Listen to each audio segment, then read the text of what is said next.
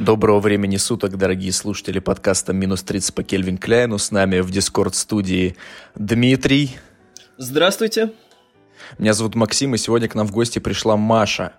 Маша, поприветствуй, пожалуйста. Всем привет.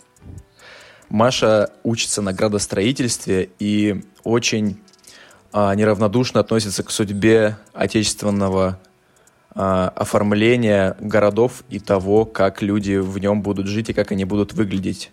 Маша, расскажи, пожалуйста, как ты дошла до жизни такой и как ты увлеклась а, градостроительством, урбанистикой и прочим? Я думаю, что все началось с того, что я просто стала обращать внимание на то, что происходит вокруг, и на то, как это все устроено, и меня стало это волновать чуть больше, чем всех остальных. Как-то так. Ну и еще, типа, я рисовала. Это была первая, наверное, причина, почему все идут на архитектурный. Но потом это э, оказывается огромной ошибкой. Почему? Потому что, потому что на архитектурном ты, по сути, не рисуешь. Это что-то... Подожди. И, и, это, и это не творческая профессия, на самом деле. Ну, типа, рисование — это очень-очень маленький процент от того, что ты делаешь, в принципе. Но ты поступила на градостроение, и да, так как ты в качестве...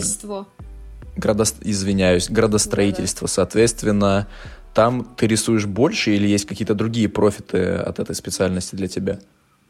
Ну, я на градостроительство шла осознанно, там, в отличие от э, каких-то людей, которые там шли, потому что не хватило баллов на архитектуру, потому что они э, не попали по конкурсу и так далее. В общем, это просто ну, довольно специфическое ответвление от нашей профессии архитекторов, потому что там больше всяких нормативов, больше документации и больше ограничений. Вот. В чем состоит принципиальная разница между градостроительством и архитектурой? Градостроительство — это больше масштаб.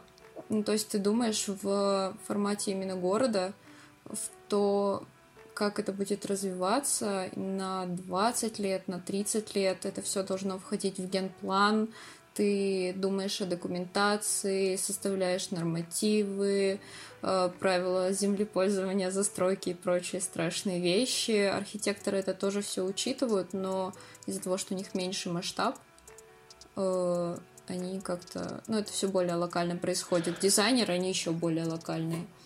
Ну, я правильно понимаю, что архитекторы, они, ну, их э, профиль это именно здание, а градостроительство подразумевает еще и мосты, например, какие-то развилки дорожные, возможно, и другие вещи, которые мы привыкли видеть в наших городах. Я правильно ну, понимаю? Инфраструктуру, скажем так. Да, инфраструктуру. Ну, не совсем, потому что градостроительство это скорее про зоны города. То есть э, какая-нибудь там прибрежная зона города это одно, а, жилмассив это другое, центр города это третье, и ну, это больше какими-то областями. ну, слушай, масштаб. ну, мне кажется, вот это вот разделение на зоны, оно было несколько раньше, а сейчас мы можем же наблюдать их дикое смешение. Это как бы нормально Но или так это не тоже должно учитывать. быть? Просто градостроительство, оно, в принципе, по-другому сейчас э, осма... ну, переосмысляется, потому что градостроительство — это в изначальном понимании постройка городов, да, но, по сути, все города, они уже построены, и мы сейчас работаем с тем, что есть. А... Можешь рассказать... А, Дим, у тебя вопрос? Да, а вот сейчас вообще не рассматриваются никакие темы построения новых городов, я так полагаю. То есть нету дисциплины, ну, которая этим занималась бы. Ну а как же Иннополис? Ну да, то есть это что-то такое совсем искусственное.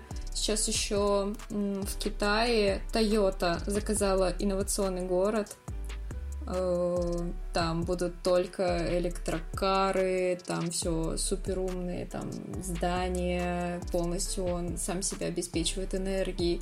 Но это такие утопические форматы. Типа, на самом деле, это 90% случаев это, типа, панельки в, России, в случае России, советское наследие, которое было сроч... срочником выстроено. Как ты относишься, кстати, к такой застройке? Прекрасно я отношусь. Э, сама выросла в пятиэтажке, живу сейчас в хрущевке, а только не нестандартно немножко, потому что я живу около Пулково. Рестайлинговый, так сказать, да? А это универмаг московский, она очень длинная, и там двухэтажные... А, ничего там, себе. Да, там есть Я двухэтажные понял. квартиры, очень прикольные. У меня... У нас вообще есть такая, короче, тема, нам как-то раз подсказали преподы. Ты просто ищешь э, хаты, которые, ну, на съем сдают, или там mm-hmm. продают и так далее, и просто звонишь, договариваешься с риэлтором и хочешь, смотришь планировки. Ну, то есть, mm. э, типа, ты покупаешь ее, но... Come on. Прикольно. Кстати, вот насчет мостов, то, что ты говорил, Макс, э, мостами э, занимается такая дисциплина, как э, СУЗИС, строительство да. уникальных зданий и сооружений. Да, Потому да, что, по да, сути, я помню. Мост... Я даже думал туда поступать, да, кстати. Я тоже думал туда поступать. Потому что мост это же не типовая конструкция, он везде Я различный. понимаю. Ну, я так от балды закинул. Хорошо, что ты меня поправил.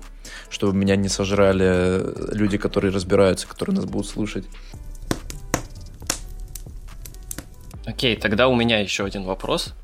А чем же тогда урбанизм от градостроительства отличается? Урбанизм возник только в 20 веке, градостроительство немножко пораньше. Вот, и это скорее все-таки штука, которая направлена на как раз решение проблем, которые находятся уже в существующем городе. Вот, и градостроительство это все-таки больше про именно застройку, да, про какие-то нормативы и прочие штуки, а урбанизм это он очень разномасштабный. А, есть, да, такие вещи, как тактический урбанизм, это вообще ну, экспериментальные вещи. А, там это сейчас особо все популяризируется, там очень много всего состыковывается потому что очень много областей, да, затрагивается. Градостроительство это все-таки более такая сухая штука. И еще градостроительство это все-таки какая-то деятельность, которая направлена на Градостроительство прописано в нормативах, в градостроительном кодексе, там есть определенные правила, а урбанизм — это скорее течение, которое сформировалось само собой под какими-то проблемами и желанием их исправить в городе. И еще есть такой интересный момент, что урбанистики на самом деле как науки не существует. Вот я и хотел к этому сказать, вот я ждал, э, я правильно понимаю, что градостроительство это больше про какие-то статистические данные, больше как что-то прикладное, что-то про опыт, а как раз урбанистика это что-то это что-то такое, что мы делаем по наитию, возможно, для красоты и большего удобства. Ну, на самом так? деле нет. Нет? Нет, потому что градостроительство, оно это просто должно работать вместе. Но нельзя сказать, что урбанистика это по наитию, потому что очень много всего анализируется, очень много исследований проводится междисциплинарных. Есть такие вещи, как городская антропология, социология, это все сюда входит. Транспортная система тоже входит в урбанистику, в градостроительство, экология, э, экономика, это все входит и туда, и туда. Просто оно используется по-разному, один и тот же материал. То есть э, урбанистика это что-то более... Я, я бы сказала, что это просто более человечная штука, более понятная окружающим. Поэтому она так, мне кажется, сейчас популяризируется. Некоторыми личностями, о которых мы позже а. поговорим. А у меня, кстати, еще один вопрос есть для тебя.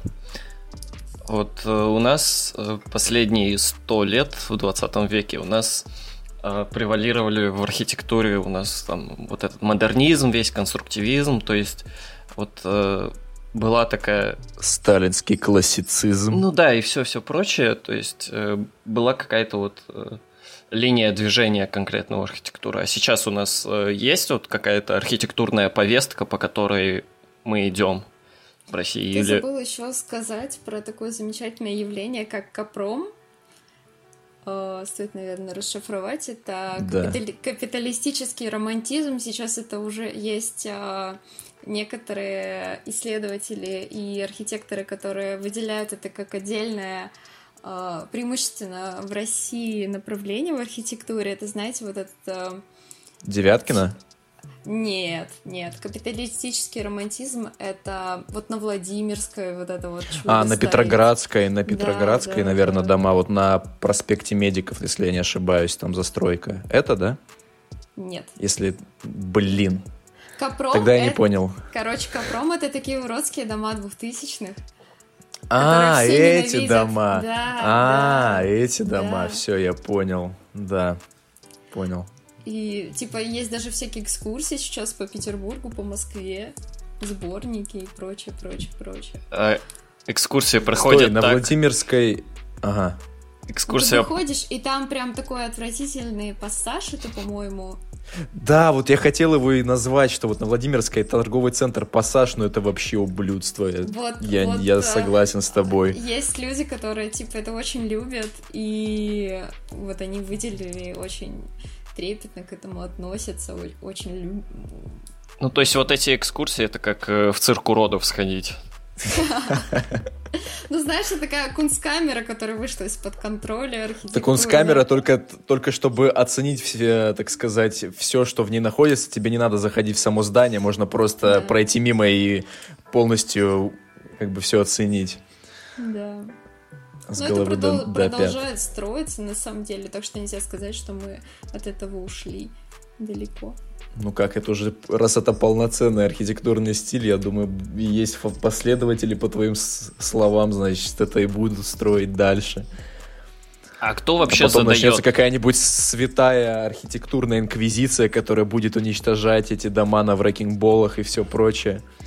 А кто вообще задает вот, э, так сказать, архитектурную повестку, то что вот ну, понятно, Мне что... все равно кажется, что дело в спросе и в экономическом состоянии. Я уже говорю как градостроитель скорее, а не как там художник-архитектор. В экономическом состоянии города или некоторых людей, которые могут с, барко... с барского плеча построить вот это ублюдство? А и того, и того. На самом деле, вот так посмотришь, типа вот по Анапе прогуляешься, я отдыхала, там что только нету, типа дорого-богато, э, это просто жесть. У кого на что денег хватает? Ну, а тут это просто масштабнее. Но в, в целом просто, э, говоря уже именно о городском масштабе, если у города есть деньги и у людей, которые там живут, есть, ну, например, строить классные э, жилые комплексы, а не там Девяткина и Парнас, какие-нибудь э, там семиэтажные с э, крутыми парками, там инфраструктурой и прочим. И у людей есть э, средства покупать эти квартиры, то это одно, и это будет строиться. Если у людей нет денег, ну как бы о чем говорить. Какие бы ни были классные идеи у архитекторов, это все никуда не уйдет. Ну да, логично. Типа 90, наверное, процентов работ архитектурных, они уходят в стол. Это, наверное, самое грустное, что ты осознаешь, участие на архитектурном. Все равно все будем жить в Девяткино, ребят. Yeah. Вот мы сейчас кичимся. Да. Я, я, между прочим, за старый фонд. Ну, не обязательно старый Насколько фонд. старый в... фонд? Вообще, официально старый фонд в Санкт-Петербурге это дома до 17 -го года. 917 -го. А, я такой, что? Да, но я имею в виду, что не новостройки, потому что на самом деле вот это отношение людей к тому, что вот, зато никто до меня там не жил, зато там этот дом новый. Ну, у меня знакомый купил квартиру в Девяткино, у него выпало окно из балкона. Типа, come on.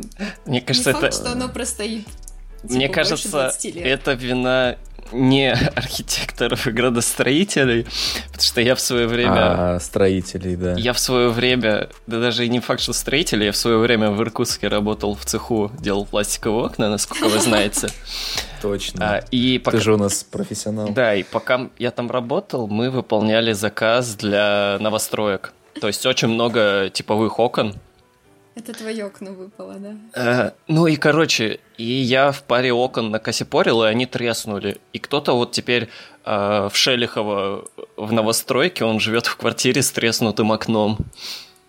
Это быть на твоей совести. Вот это как в книге у Александра, по-моему, Прохорова «Русская модель управления». Вот он там приводил пример, почему вот у нас может быть с промышленностью все не очень хорошо, что вот, например, вот, вот ты про стекла, про окна говоришь, там был пример с ботинками. Вот я человек, который подошву клеит, например. А, нет, стельки вставляет. Мне приходит э, партия, я вижу на одной из пар плохо подошва проклеена. Я могу как бы забраковать эту пару, а могу вставить стельку и дальше пустить в производство. И зачастую как бы пускают, хотя этого не должны делать. Поэтому я считаю, что твои работодатели не должны были просто пропускать эти окна дальше. Это вообще везде проблема такая. Не только в России. Нет, просто вот очень классный пример, если на градостроительство и архитектуру это переносить, то есть такое уникальное явление, как Казань. Я сама туда ездила, смотрела. Я очень хочу побывать в Казани, там говорят круто. Это на самом деле вот как раз Капром, это просто про Казань. Там есть кольцо, я надеюсь, ты, ты его еще увидишь. Это просто отвал башки. Дом кольцом всего. или что? Да, там у них в центре города огромный торговый центр, из него торчит огромное кольцо из э, вент фасада. Это, короче, вообще пушка.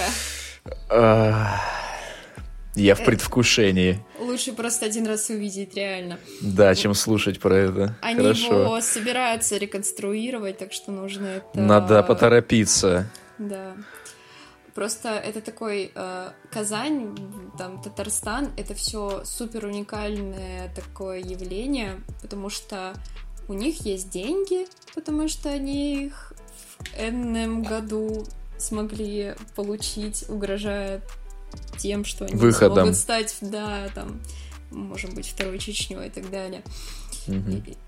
Вот, и у них есть очень классная тема с э, вот этим национальным единством, то есть они классно делают все для себя, им не жалко делать классно для себя. В остальных городах, мне кажется, и регионах такого не наблюдается. Вот. И у них сейчас появилась такая э, помощник президента Татарстана Наталья Фишман, а, да, я, кстати, вот у, то, у того самого персонажа, про которого да, мы да, сегодня да. еще поговорим, было интервью с ней. В общем, суть в том, что эта замечательная мадам просто держит всех за яйца и говорит, типа, либо вы делаете классно, либо вы идете нахер. Я надеюсь, что здесь можно ну, это, я не считаю это матершинным словом, на самом деле, но ты можешь, если что, ну выражаться, вот. типа, ну без вот. проблем. Ну вот. В общем, из-за этого у них очень много классных вещей происходит, у них все делается качественно, и они много с кем работают, и у них очень классные архитектурные, кстати. Они международными конкурсами занимаются, у них такая прям есть Dream Team, у них очень крутая графика ручная, в отличие от Гасумархи, извините. Вот. Поэтому авторский надзор и умение вот, э, да, послать куда подальше, если сделали плохо, это очень важно везде, я думаю. А вот у меня еще есть вопрос. Вот мы говорили про Санкт-Петербург, мы говорили про Казань. А что вот насчет какой-то вот более удаленных точек в России, например, э, наша с тобой родина малая? Вот как там дела обстоят?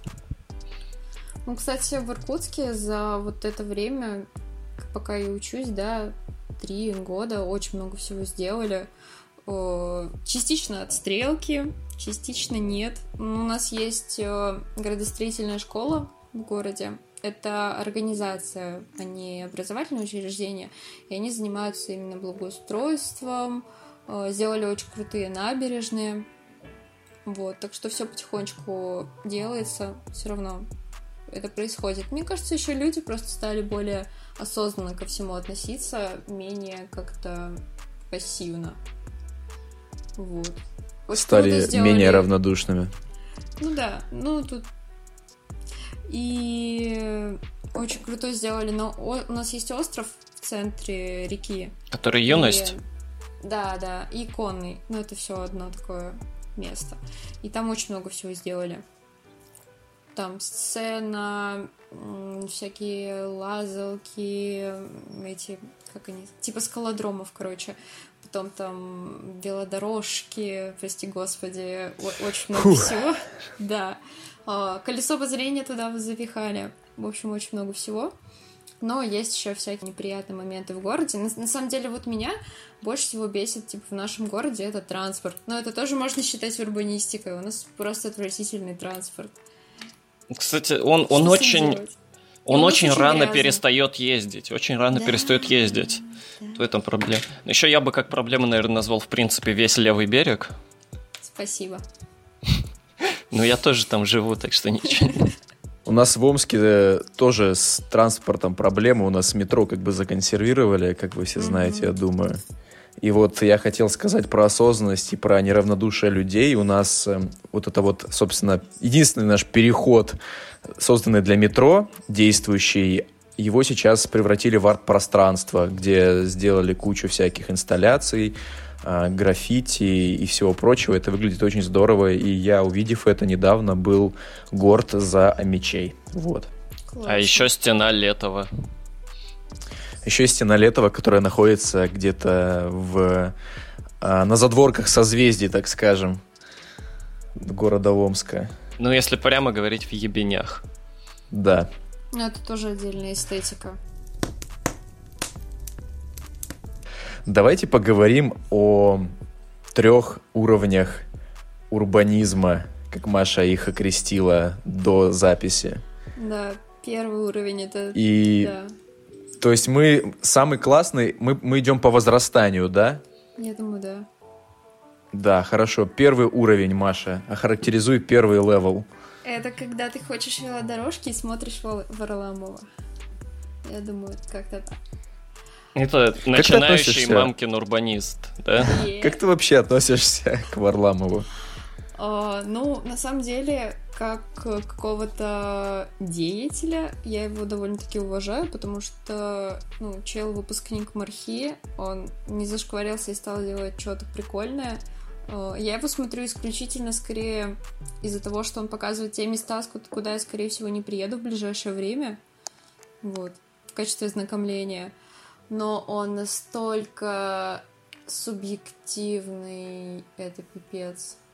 Он все любит обсирать еще. Я думаю, проблема не в субъективности. Мне, как бы, если говорить о личности, мне не очень нравится то, что он... Э, ну, мне его политические взгляды не близки как бы... Тебя расстроило, мне, в принципе, он... лю... мне, в принципе, любые политические взгляды на данный момент не близки, поэтому я от этого всего абстрагируюсь, но иногда э, можно услышать клевету от него, например, в, в адрес какого-нибудь совка, допустим, который мне не нравится, но который хочется в некоторых моментах оправдать. Это первое. Второе, ну, контент, мне кажется, он просто повторяется у него. Его очень много. Он просто постоянно все да. постит. И... Он старается делать каждый, ну, ролик, один ролик в день. То есть есть примеры таких каналов, у которых это получается делать интересно, но я от него уже, наверное, года полтора как отписался. Угу. То есть я не могу его смотреть больше. Я смотрю Варламова очень выборочно, потому что смотреть это как конвейером все, это просто полная жесть и перегруз. К тому же он довольно агрессивно это все делает и это мешает восприятию. Вот. А так есть, ну, типа, куча других альтернатив. И это. Например, кстати, yeah. вот посоветую какие-нибудь другие каналы, посвященные урбанистике. Как бы мы с ними не знакомы, но пускай люди... Да, я да. сам хочу посмотреть, мне самому интересно, я просто не знаю. Ну, с... Максима Каца не берем в счет, пожалуйста, это как бы, ну, нет. А, вообще, как альтернатива, ну, такая самая здоровая и при том же популярная это Гершман. Они, в принципе, дружбаны с Варламовым, кстати. Вот. Гершман это он или Аркадий она? Аркадий Гершман. Аркадий Гершман. Да. У них... А по-моему, а, да, я, по-моему, его видел. Город для людей. У него. Угу, угу. Вот. Он так... Да. Короче, это менее агрессивно и более, надеюсь, глубокое знание матчасти. Ну вот, кстати, Варламов, он вообще-то архитектор по образованию. Так что... И тут, что? Э, ну, в плане того, что тебе все равно что-то дают. теоретическое. Ну, как бы, не знаю. Ну, можно быть архитектором на словах, а можно как бы, сама понимаешь, и я у него Ты ну, так не могу сказать, что... видел, я вообще просто не могу. Кого видел? вообще. Ну, я быдло не знаю, кто такой Корбюзье. Серьезно? Как грустно. Да, это, расскажи кстати, нашим слушателям, кто такой сейчас... или такая Корбюзье. Боже мой. Еще одна маленькая поправочка просто, что на самом деле архитекторы, наверное, живут в таком слегка изолированном мире, потому что у нас есть такая, типа, тусовочка, где все друг друга знают, и, ну, все говорят все равно немного на таком искаженном языке, и поэтому иногда тебя действительно не понимают, и ты этого не замечаешь. Ну, Корбюзье — это такой культовый архитектор. Ну, на самом деле на слуху, фами... на слуху фамилия, мне кажется, я уже где-то ее слышал. Ну, это культовый архитектор, э, Баухаус, все дела, там, в общем, чувак, который это... делал... Он... Самое интересное у него, мне кажется, это вот генплан Парижа, то есть он его собирался полностью перестраивать. Он решил снести весь да, центр, построить точно. многоэтажки. Да, да, да, да. Это тот, Маша, это тот самый человек, который как раз рассчитывал, что вот там столешница, да. там на кухне должна быть на уровне пояса и все вот ну, такое, ну, да? То есть это... Он прародитель панелек, по сути, наших вот этих. Ну, он считал, что э, дом — это машина для жилья. Да. То есть он, ну, он доводил это уже прямо до такого, как сказать, я забыла слово. Он просто оптимизировал как бы пространство, просто пытался вывести идеальную формулу того количества квадратных метров и соотношений, там, например, высоты потолков, там, э, просто к размеру, Этим... к площади комнаты, чтобы это было оптимально, да? Площадями, соотношениями занимается такая штука, как эргономика, это все тоже изучается, и это было еще до 20 века все, но просто он возводил это в абсолют. То есть иногда элементарные какие-то уже ну, чувства комфорта в этих э, пространствах его просто не было. То есть там есть такая очень интересная картинка, где чувак ложится, у него ноги уходят, э, в общем, места не хватает, ноги уходят просто в стену, в дырку. То есть, хм. чтобы типа место не занимало кровать, ну как бы вот так. Вот. Я очень много говна в его сторону слышал, исключительно с негативной точки зрения. Да, потому что он вот такой вот плохой человек, не думает о людях, и вообще он хотел, чтобы были огромные автострады, и люди ходили где-нибудь отдельно, и все такое. Люди, которые рисовали коммунизм в будущем, такие... Ну, да. кстати, у него есть постройки в Москве, например. Так что это все, мне кажется, неплохо укладывалось в социалистический такой взгляд. Потому что... Ну, учитывая, что сделали с Тверской улицей, если я не ошибаюсь, там расширили ее, посносили очень много зданий старого фонда. Ну, да. Человек Потому что Москву как раз хотели такое сделать. Ну да.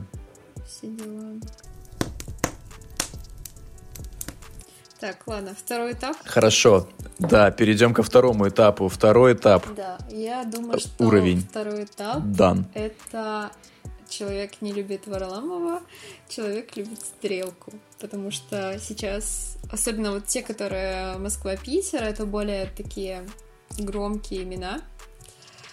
И они много чего делали, на самом деле делали и по всей России, там до Сахалина это все доходило.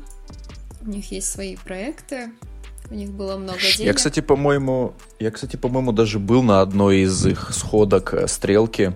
По-моему, она была ось, осенью 2019 года да, в в Лен... Лендоке. Э, как, как... Да, я ходила. Лендоке. Да, я там тоже был. Мы там, кстати, с Марселем были, который сейчас не присутствует на записи.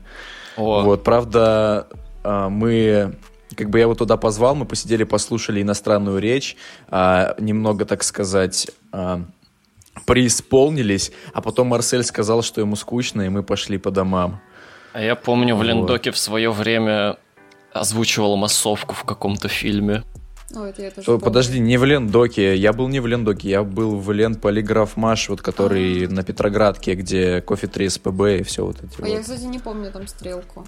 Там был какой-то чувак из Нидерландов, но там, по крайней мере, были вот эти вот здоровые газеты от стрелки. Может быть, это был какой-то ивент, э, в котором они просто принимали участие, но не который Возможно. они организовывали. Вообще Давайте нас... мы да. расскажем, что такое стрелка вообще. Окей. Э, Стрелка — это такая организация, слэш э, проектный институт, слэш исследовательский институт, слэш бар в Москве, который... Блин, замечательное название бар, но все, я хочу туда поступить. Ну, вообще, изначально Стрелка, она была образована как бар двумя архитекторами, да. Вот. Потом это переросло уже во что-то большее, образовательную программу, институт, проектное бюро и так далее. Э, там очень много деятельности происходит. Э, она финансировалась Москвой, администрацией, но этот э, контракт был закончен, и сейчас ее перекупили один из банков влиятельных, так что финансирование снова появилось, так что я думаю, она на плаву. В общем, занимаются они по большей части ну, если говорить сухо, то благоустройством, развивают проекты, формируют какие-то городские концепции, э, портят людям жизнь, э, много чего делают. Мне, кстати, эта тема с баром, она почему-то напомнила э, про Ленинградский рок-клуб, и напротив него был э, то ли кафешка, то ли тоже бар, который вроде Сайгон назывался, где все эти люди тусили. Все большие движения начинаются с баров, запомните это. Да, то есть, если вы хотите организовать какой-то движ, вы организуете бар, и потом уже Найти от бара единомышленников, едите. да, заходите, берете пару пинт пива, начинаете с кем-нибудь разговаривать да задушевно. На следующий день у вас уже свой институт, как бы, и вы занимаетесь э, благостроительством. А, благостроительством. Град... Благоустройством. Благоустройством. Мне почему-то кажется, что политех, он, в принципе, так и был основан. Ну, кстати, я была на образовательной программе Urban Hub в СПБ, и у нас такой был тимбилдинг, мы ходили в бар, да. Очень действенно, всем рекомендую, 10 из 10. Некрасиво. У нас а, нет а, бесплатной рекламы на подкасте. Ну, мы, мне, мне вообще-то занесли чемоданы уже. Ах ты, ясно. Ты со мной даже не поделился. А, ладно. Хорошо, второй уровень. То есть это люди, которые уже не довольствуются только лишь, как говорил один украинский философ, велодорожками и не особо почитают Варламова, но которые любят стрелку. Ну да, потому что она делает разные, потому что это не Варламов, потому что у них есть лекции. Потому что они делают, они не просто говорят, они делают. Да. Как минимум. Ну, они занимаются также просветительским контентом, в принципе, у них очень много лекций, у них есть э, книги, да, они переводят, в принципе, неплохо переводят. Ну, кстати, по поводу перевода книг и тоже какой-либо деятельности, как ты относишься к тому, а, что делает студия Артемия Лебедева в плане урбанистики и дизайна городов? Ну вот книга проектирования улиц меня, допустим, полностью устраивает. Мы сдавали экзамен и частично оттуда брали инфу, так что вполне. У него очень много таких хороших книг, которые посвящены этому, да, ну, типа согласен. Типографика мне у него нравится. Книги у него на самом деле реально топовые, но, кстати, все равно в них есть ошибки. Вот я уже упоминал книгу Александра Прохорова «Русская модель управления», там тоже mm на, на корешке написано «издал», что значит издательство Артемия Лебедева. И там все-таки были огрехи. Но я надеюсь, что они их подправили и сами уже заметили. Огрехи а так издание в, в целом Отпечаток? Крутое. Да, опечатки, всякие ошибки. Ну, я думаю, это уже больше не к верстке претензия, а к редакторам, к тем, кто это все проверял. Угу. Так, вот третий уровень преисполненности урбанистикой. Да, high level просто. Черный пояс по урбанистике. Что да, это? это когда ты ненавидишь всех. Когда ты уже разочаровался в стрелке в том числе и вернулся к Глазычеву. Это, так сказать... К кому вернулся? Это всея урбанистики, очень-очень уважаемый человек. А фамилию, пожалуйста, я ее прослушал. Глазычев. Глазычев? Да. Угу. Но это еще... Кто это?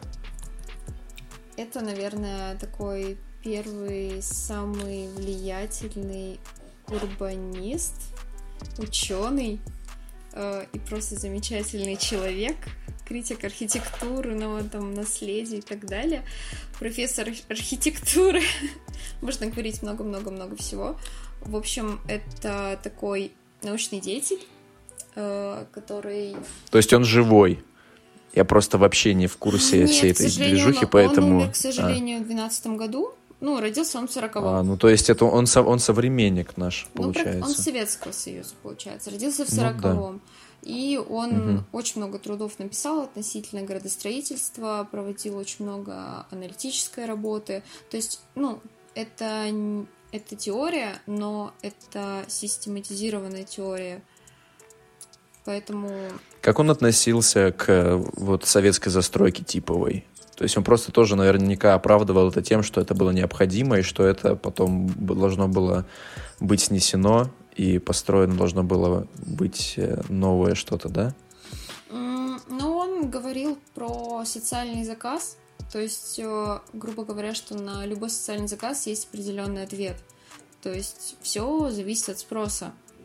Поэтому, ну, как бы у всего есть То есть, учитывая, что, да, так, вот тогда у многих, многих, у кого просто не было жилья, и поэтому, поэтому его нужно было дать mm-hmm. хоть какое-то, и тем не менее все эти дома, которые...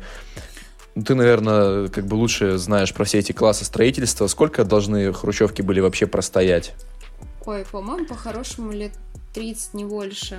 Вот, а стоят они уже намного больше. Да. Я думаю, еще столько же простоят.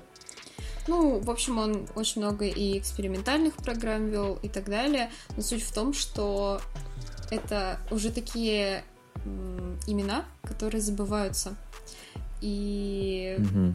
у нас, ну, как бы, к сожалению, вот э, все заканчивается обычно Варламовым, да, и там максимум стрелкой. Вот. И... и слово урбанист становится ругательством. Да, хипстеры эти тупые. Просто меня немножко печалит в том, что люди в большинстве своем они не думают. Вот. А, потому что любую информацию нужно еще как-то анализировать.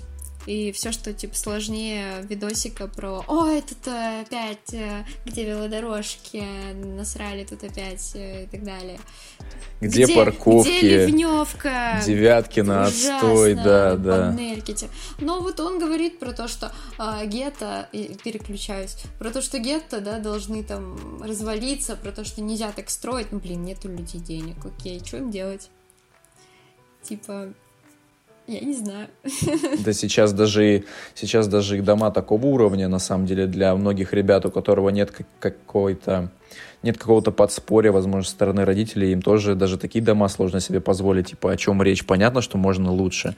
Но просто да. если были бы люди, которые могли бы купить все это лучше, то есть тут достаточно все очевидно. Ну тут еще на самом деле немножко другой вопрос вот относительно многоэтажек. А, для меня как бы было таким маленьким открытием, да, что по сути вот если говорить о плотности застройки, да, то есть может быть э, квартальная застройка там по 7 этажей, например, ты можешь построить огромную многоэтажку там на 25 этажей, но рядом ничего построить будет нельзя, потому что должны быть определенные там уровень освещения, да, инсоляции, там еще очень много всяких правил, и из-за чего у тебя получается многоэтажка пустырь, многоэтажка пустырь. Можно с таким же успехом построить классный квартал, который будет стоить столько же, и, возможно, он даже будет и более выживаем. Он реально будет, он реально будет стоить столько же. Просто мне, когда я спорил о том, почему, ну, мне не сильно нравятся дома очень высокие, хотя, как бы, есть опыты житья и там в 15-этажном доме, да, но все-таки они мне, ну, они на меня немного давят. Немного. И я как-то, да, я как бы немного за понижения этажей, так скажем. И мне люди, которые оправдывали такие высокие дома, они мне говорили, ну блин, ну вот дешевле купить землю вот за столько-то и построить многоэтажку 15-20 этажей, чем застраивать квартал. То есть ты утверждаешь обратное. Ну, я правильно понимаю. Просто тут э, вопрос к тому, что сколько у, у застройщика земли. То есть если он купил огромный участок и построил на нем там 5 многоэтажек, он с таким же успехом за те же деньги может построить там квартал.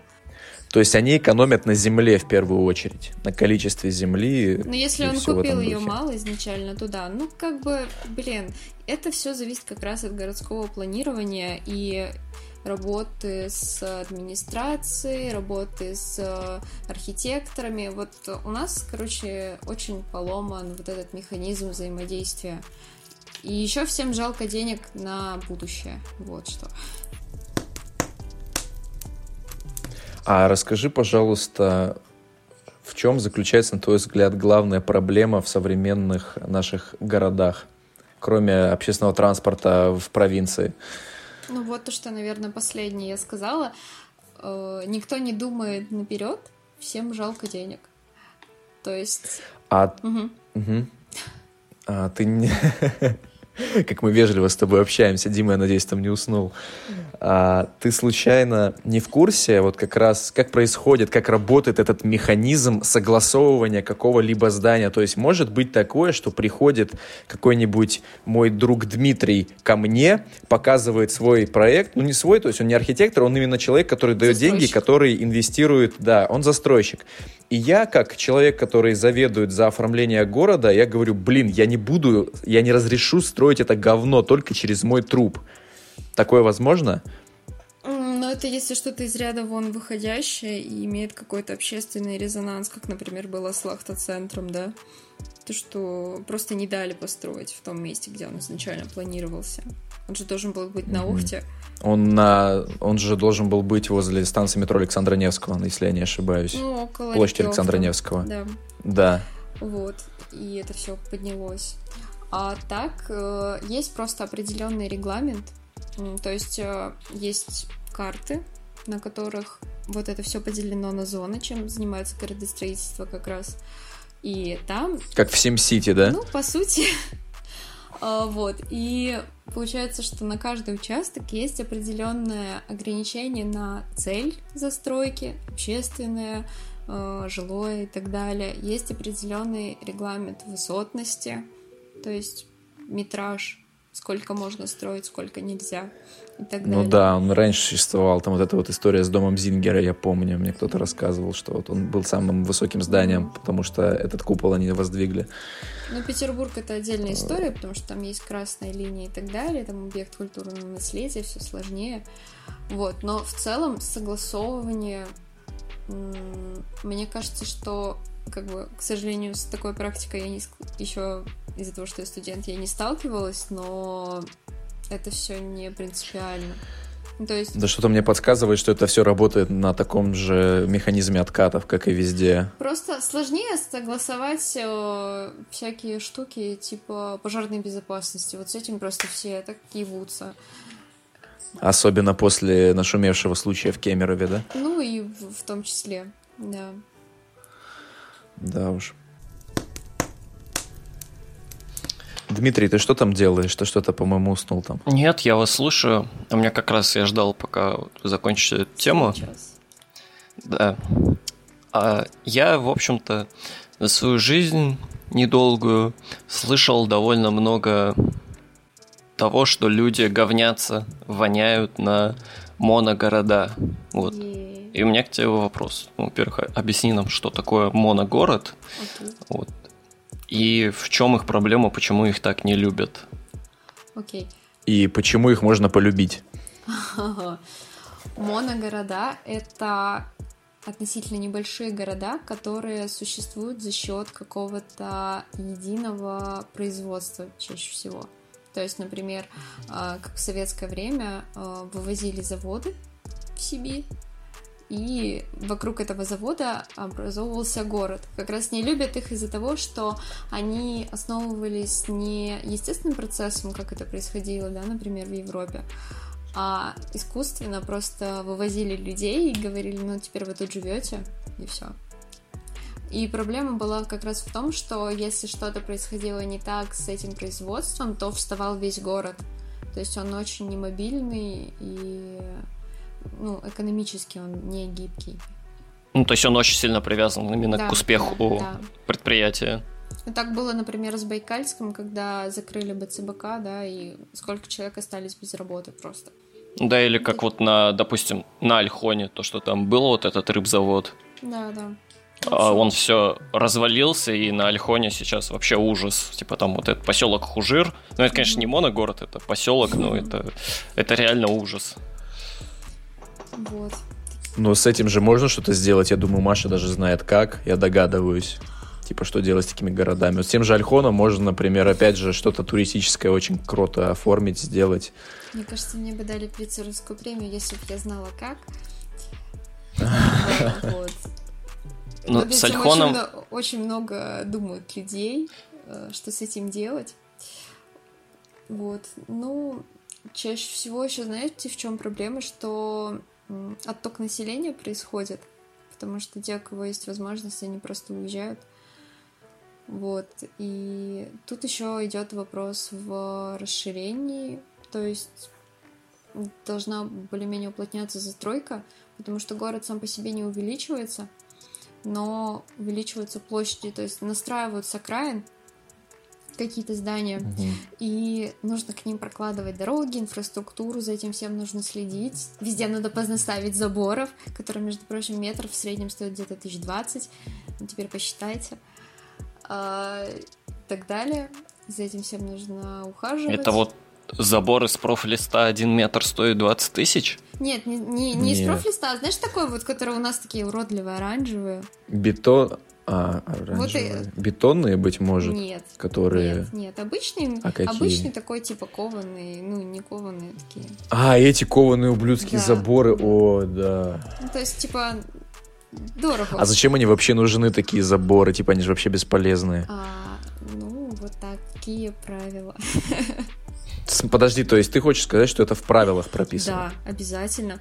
А, Есть, а, а так вот кстати, где собака зовут. Да, еще там маленький такой образовательный контент, очень прикольные видосы, понятные, несмотря на то, что он, по сути, частично от стрелки Елбаев, Андрей Елбаев. Он занимается как раз разработкой документации нормальной, вот, человек, который пытается.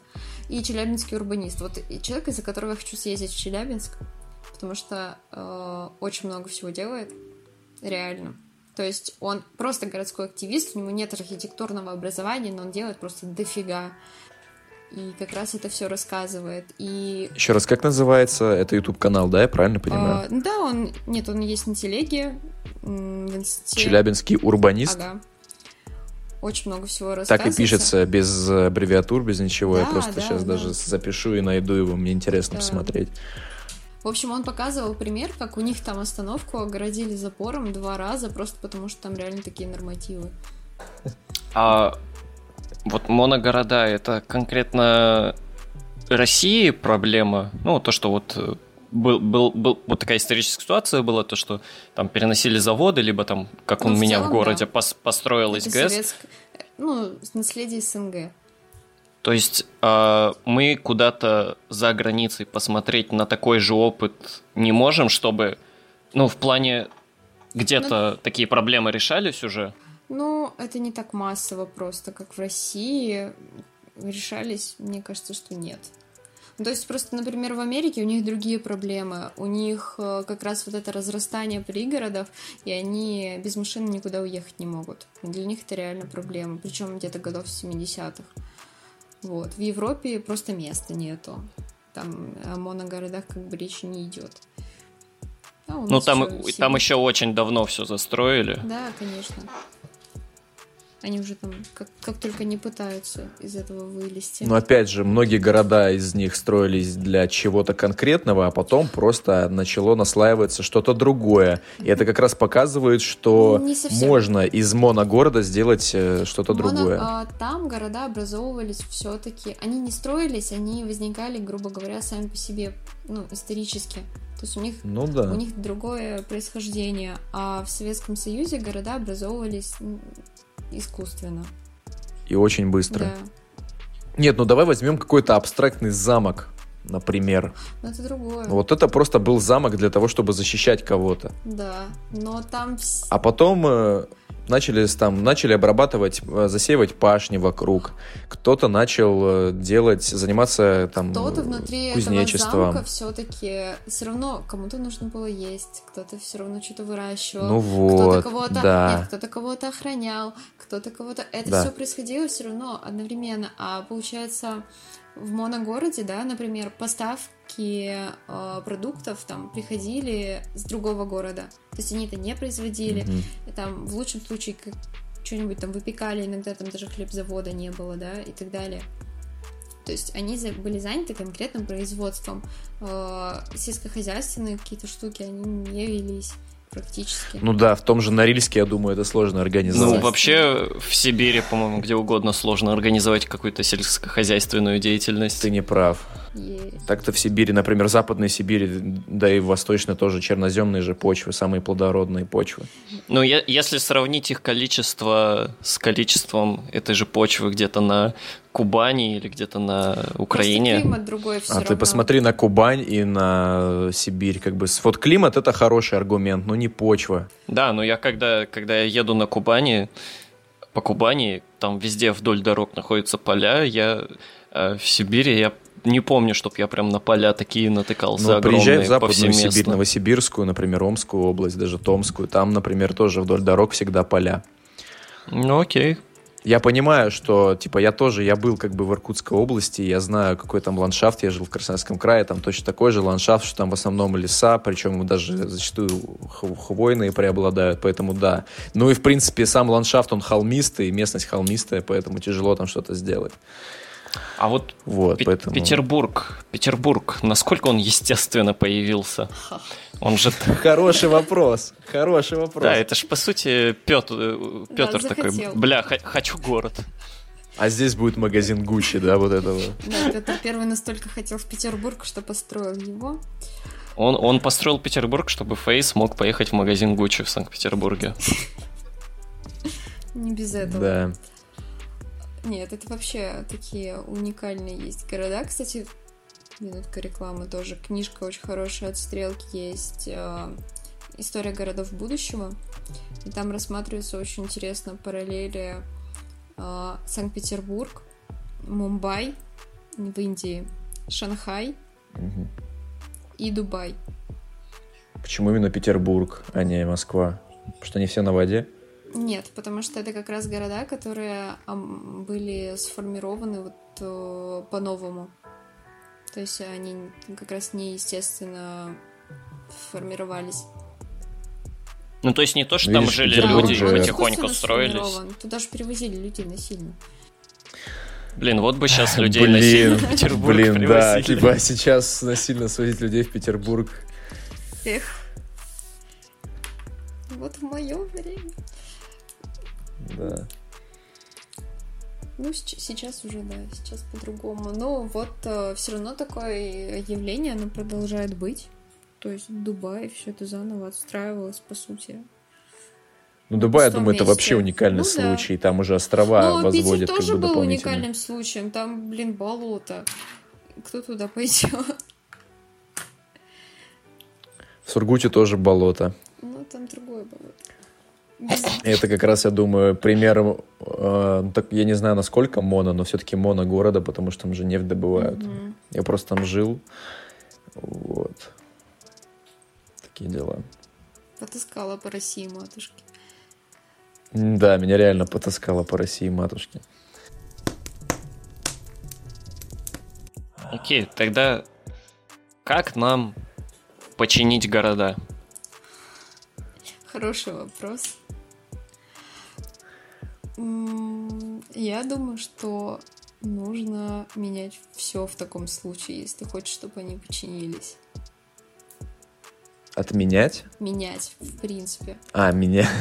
Я и думаю, отменять, что? Просто... Полную анархию устроить. Е, Просто чем больше ты копаешь, тем больше ты понимаешь, что все очень слишком друг к другу привязано. Такие дела. Ну, То Ну есть- вот вопрос, это откуда? Это должны дяди сверху поменять вот все эти ре- регулирования и тому подобное? Мгм. Или Я это, думаю, это или совместный это какой-то с- тандем или это деятельности. снизу типа- должно у граждан возникнуть какое-то вот осознание того, что вот мы хотим жить в таких-то городах, Я думаю, и... что э, ключевой как бы ответ это как раз коммуникация. Потому что если люди не умеют друг э, с другом договариваться, согласовывать что-то, это прям вообще очень плохо закончится. Вот. Потому что зачастую люди не знают, чего они хотят, архитекторы хотят вообще другого, а власть хочет тоже что-нибудь там третье и так далее, и так далее. Это все просто куча несогласований. Маша, вот у меня к тебе вопрос. Ну, ты на градостроительстве все-таки, ну, это смежно с архитектурой, да, там да. у вас есть различия, но все-таки, по сути, это одно и то же, да? Почти. Ну так, если обобщать, не надо сейчас меня, кидать да. палками. Да, архитектурный факультет. Ты смотрела сериал «Дом» от Apple? Нет. Советую тебе посмотреть. Понимаешь, когда ты архитектор, ты не смотришь сериалы. Ну, может быть, я такой человек. Нет, ну, то есть, нет, это сериал, там там нет никаких там... То есть он, он именно направлен на то, чтобы показать, какие дома бывают, ну, уникальные дома. Вот, и что люди сделали для того, чтобы его построить. И меня это очень вдохновляет на постройку чего-то своего. Кстати, у меня так вот что, появилась думаю, это будет тебе интересно. такая тема Спасибо. немножко отдаленная от градостроительства, от урбанистики и архитектуры, но все-таки как-то к ней привязано это такой вопрос опять. Есть ли у деревень будущее? Мне кажется, да. что да. Ну, просто сейчас такая тенденция, что все больше и больше оттока. Да, урбанизация проходит, вот это все дела. И... Ой, ты прям на живое давишь, Дим. Я, не, я недавно просто был в деревне у бабушки, и вот я совершал, так сказать, вечерний променад, и у меня было был очень грустный такой вайб из-за того, что я как бы помню эту деревню, когда она была еще живой, вот по-настоящему, когда там работал детский садик в деревне, когда там работала школа, было куча классов, когда было производство, там пекарни, еще что-то, библиотеки работали, то есть, а сейчас я вот прогуливаясь по этой своей, по сути, родной, хоть я там не родился, но очень много времени проводил в деревне, мне стало очень грустно от того, насколько это все сейчас в жопе, но я все-таки не теряю надежды, что это воскреснет, восстанет из пепла. Мне кажется, что это немножечко по-другому просто будет образовано и развито. Сейчас очень модные все эти штуки про устойчивое развитие. Э, это Э, эко-движение, эко-поселение и прочее, прочее, прочее. И мне кажется, что в деревне начнут съезжаться люди, которые вот они не привязаны к какому-то офису, да, им не нужно жить в крупном городе, они уже устали бегать по мегаполисам, и они просто... Да, я думаю, кстати, здесь вопрос только... И, кстати, на самом деле к этому подобраться уже достаточно, достаточно просто. Нужно просто решить э, вопрос коммуникации в плане интернета. Я думаю, очень да. много народу уже переедет в какие-то такие поселки, деревни и прочее. В принципе, это не так дорого построить дом.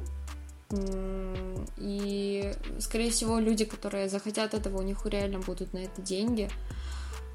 Вот, и это просто ну, вопрос, наверное, инфраструктуры. Если действительно администрация как-то будет развивать это направление, потому что это больше от нее уже тоже зависит, развитие инфраструктуры в поселениях.